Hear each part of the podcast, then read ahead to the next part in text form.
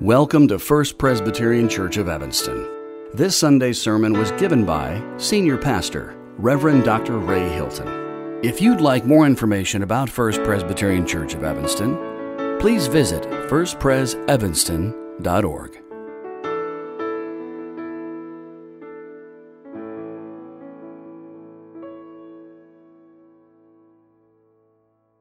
We're going to read our scripture reading today is from the Gospel of Matthew, chapter 1, verse 18 through 25.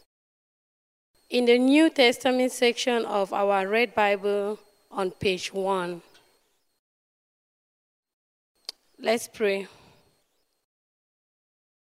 Guide us, O Lord, by your word and Holy Spirit, that in your light we may see light, in your truth find freedom, and in you in your will discover your peace.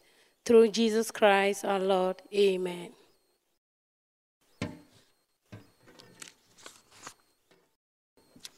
I read Matthew 1 verse Matthew 1 verse 18 through 25.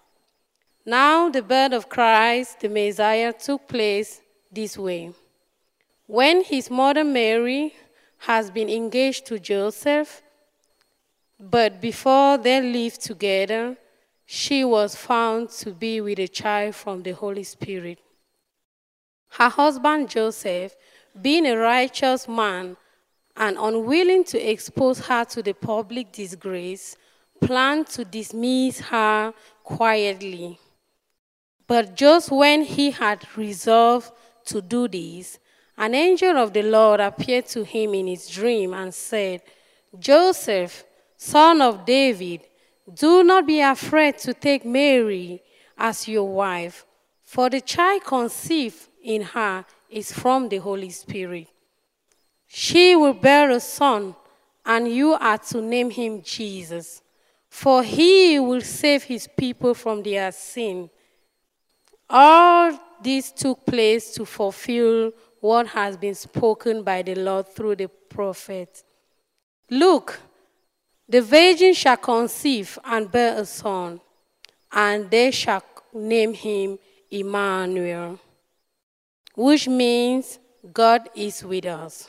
When Joseph awake from sleep, he did as the angel of the Lord commanded him. He took her wife. He took her as a wife, but had no marital relationship with her. She had born a son, and he named him Jesus. This is the word of the Lord. Thank you. By the way, this young lady who just read the passage was married here in our church a few uh, weeks ago, and her husband's name is Emmanuel.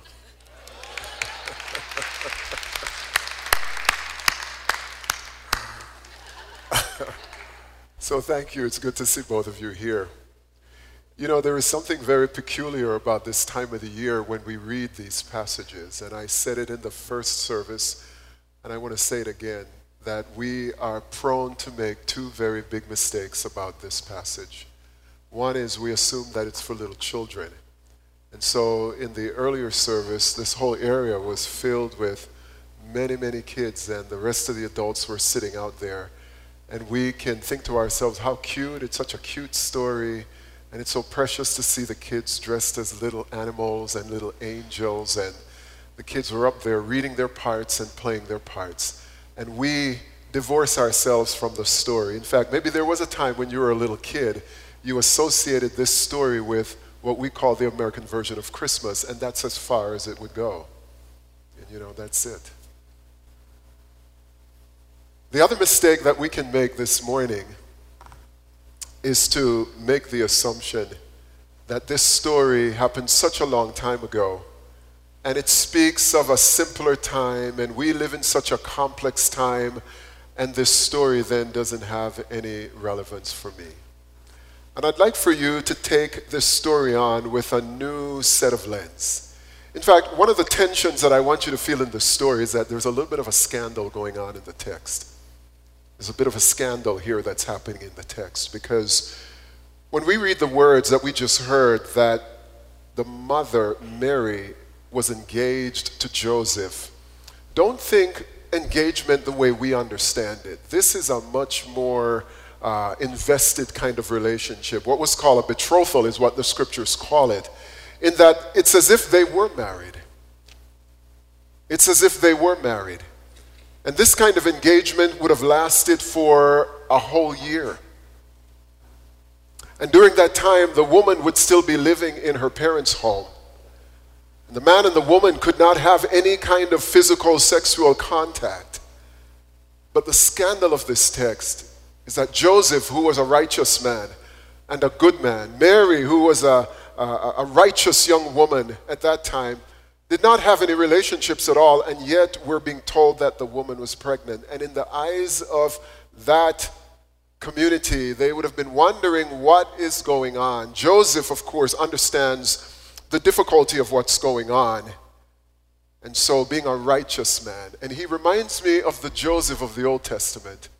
Because the Joseph of the Old Testament was also a good man. And he wanted to save and preserve life. Because he knew this Joseph in the New Testament fully understands that Mary, Mary's character, her reputation, and maybe her life is now in jeopardy if he were to expose her. And so, being a righteous man, he didn't want to submit her to public disgrace and thought he would sort of put her aside quietly and move on. But aren't you glad that when Joseph went to bed that night, he had a dream?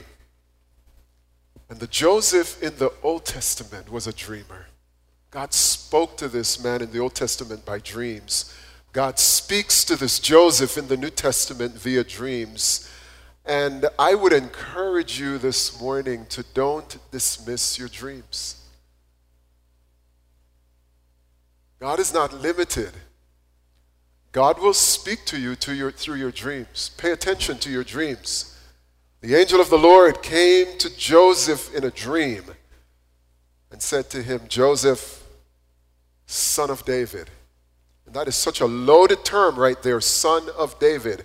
It has everything to do with what came before in Matthew chapter 1, verses 1 through 17, where Jesus is identified also as, the, as from the tribe of Judah, who also carries on that, that reign of King David who sits on the throne. Joseph, son of David, do not be afraid. You ever wonder how many times the Bible tells us not to be afraid? It's incredible. I think it's in every book of the Bible. You're going to find these words do not be afraid because fear is such a human condition for all of us. And, and what are you afraid of today? Joseph on that day was very much afraid of scandal. He was afraid of what might happen to, to, to Mary. He was afraid of his own reputation, his own family. There were so many things to be afraid of. And the angel of the Lord came to Joseph and said, Joseph, do not be afraid to take Mary as your wife. And here's the reason why the child that is conceived in her is from the Holy Spirit. So imagine Mary is now showing, and the scandal is in full force, and people are saying, can you believe it? She wants us to believe that this child is from the Holy Spirit. Imagine the whispering and the gossiping and the laughter and the mockery that was going on in that community as they tried to spin this answer out that no, no, no, Joseph had nothing to do with this. This child is from the Holy Spirit. Now, I haven't been to Disney World in a long time. But when our kids were younger, we took them to Disney World, we took them to Universal Studios. And when you go to those places, everything is like a dream. Everything is so built around fantasy and myth. And you never go to Disney World to learn theology, right? You go there to have fun. And when people read this verse, they often think, so what are you going to tell me next, Pastor, that unicorns exist? Because in the natural world, we would say, yeah, people don't get pregnant this way. And this air of skepticism surrounds this passage. I'm not here this morning to even defend the virgin birth. I don't think that's even the most important part of this text. What's important here is why. Why? What's the reason behind this? Why did God become man? So think about, think about it this way. Imagine if you woke up tomorrow morning and you picked up the Chicago Tribune or you saw it on the cover of the New York Times that Bill Gates took his billions of dollars, gave it away, is penniless, and is living on the streets. Or you heard that uh, Jeff Bezos, with all of his billions from Amazon, gave all his wealth away he's penniless, and he's living on the streets, and you would say, Why? Oh my goodness, I can't believe it. What happened? What overcame these people? Why they gave up all this money that they had, all this privilege, all this power, and they're now living on the streets? Because in our world, we, what we normally hear of is the weak becoming strong, the poor becoming rich, the last becoming first. This story is not a rags to riches story. This story is a riches to rags story. And I'm asking you this morning not to dismiss it. It is not just for little children with wide eyed wonder, lighting the candles and singing the Christmas carols. It's not just for that. It's a beautiful thing to see children telling the, this story. It's not just a story that we can look back on from yesteryear and say, you know, that's such a cute story. I want you to wrestle this morning with the why. Why this riches to rags story? Because that's really what it is that the God who created the heavens and the earth, the God who has always existed, decided in a moment in time that he would take on human flesh and come into this world. And the question is, why? Why? And I think part of the answer is given in the angel's message that Mary will bear a son. And you, Joseph, you're to name him Jesus. Why? He will save his people from their sins. And wrapped up in that phrase is part of the answer. Why? Why God did this? Because it has everything to do with rescue. You see, what you have to understand is that the world, you, me, we need to be rescued. We need to be saved.